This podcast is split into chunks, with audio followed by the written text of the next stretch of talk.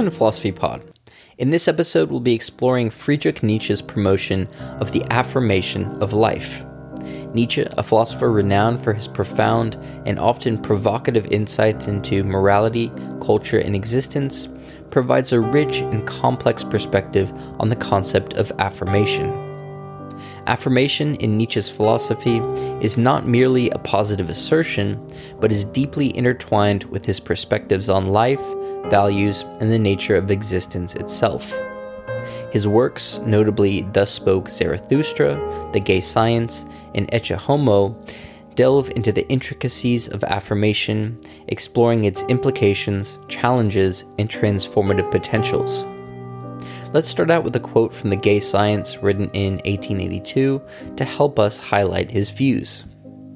Quote, I want to learn more and more to see as beautiful what is necessary in things.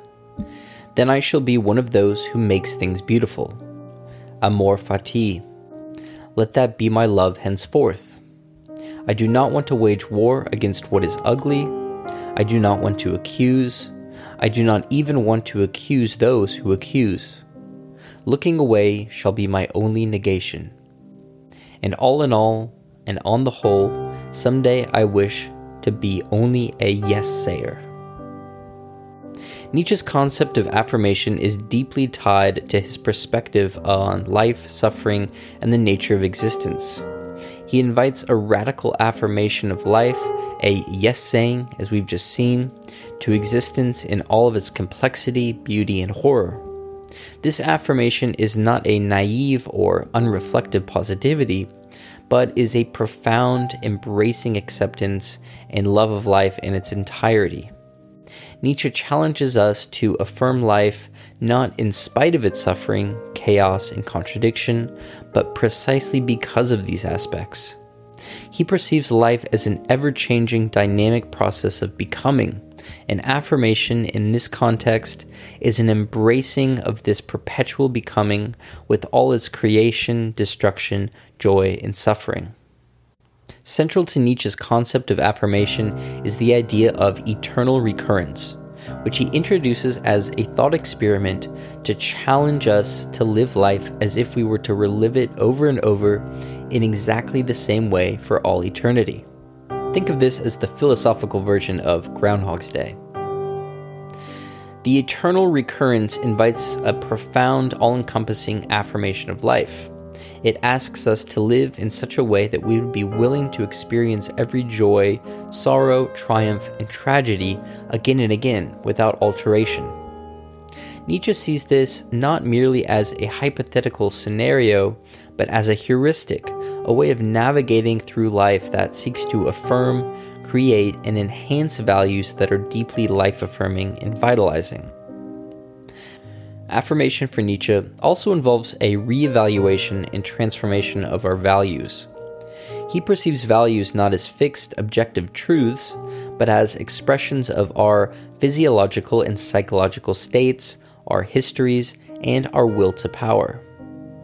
Affirmation in this context is not merely an acceptance of existing values, but is a creative, transformative act that seeks to generate and enhance values that affirm and vitalize life. Nietzsche's affirmation is deeply tied to his critique of slave morality and his promotion of master morality. Slave morality, which he associates with traditional Christian morality, affirms values like humility, meekness, and pity, emerging from a reactive, resentful stance towards existence. It is nihilistic in nature. Master morality, on the other hand, affirms values that are life enhancing, noble, and powerful, emerging from a proactive, affirmative stance towards life. Nietzsche's affirmation also involves a profound acceptance and love of fate, a concept he expresses with the term amor fati, as we heard earlier. Amor fati invites us to love and embrace our fate, to affirm life in its entirety without resentment, regret, or resistance.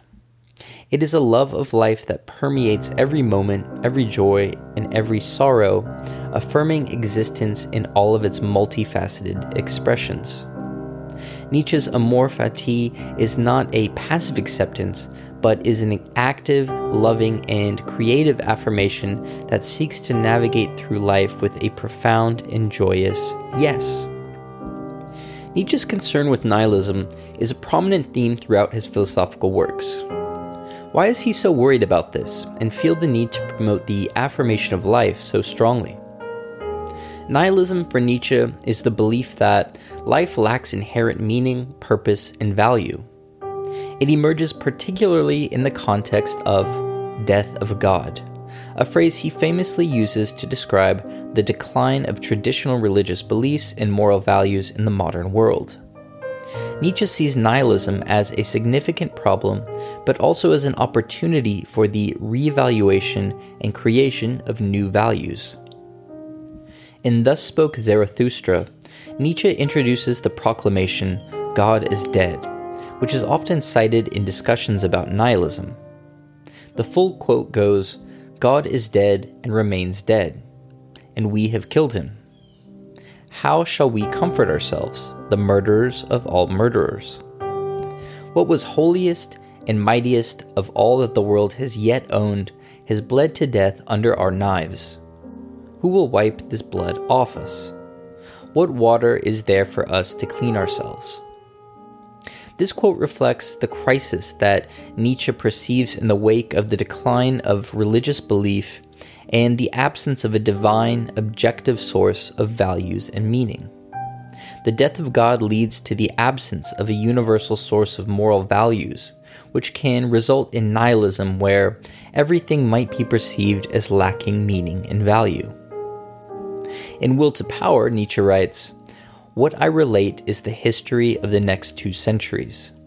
I describe what is coming, what can no longer come differently the advent of nihilism.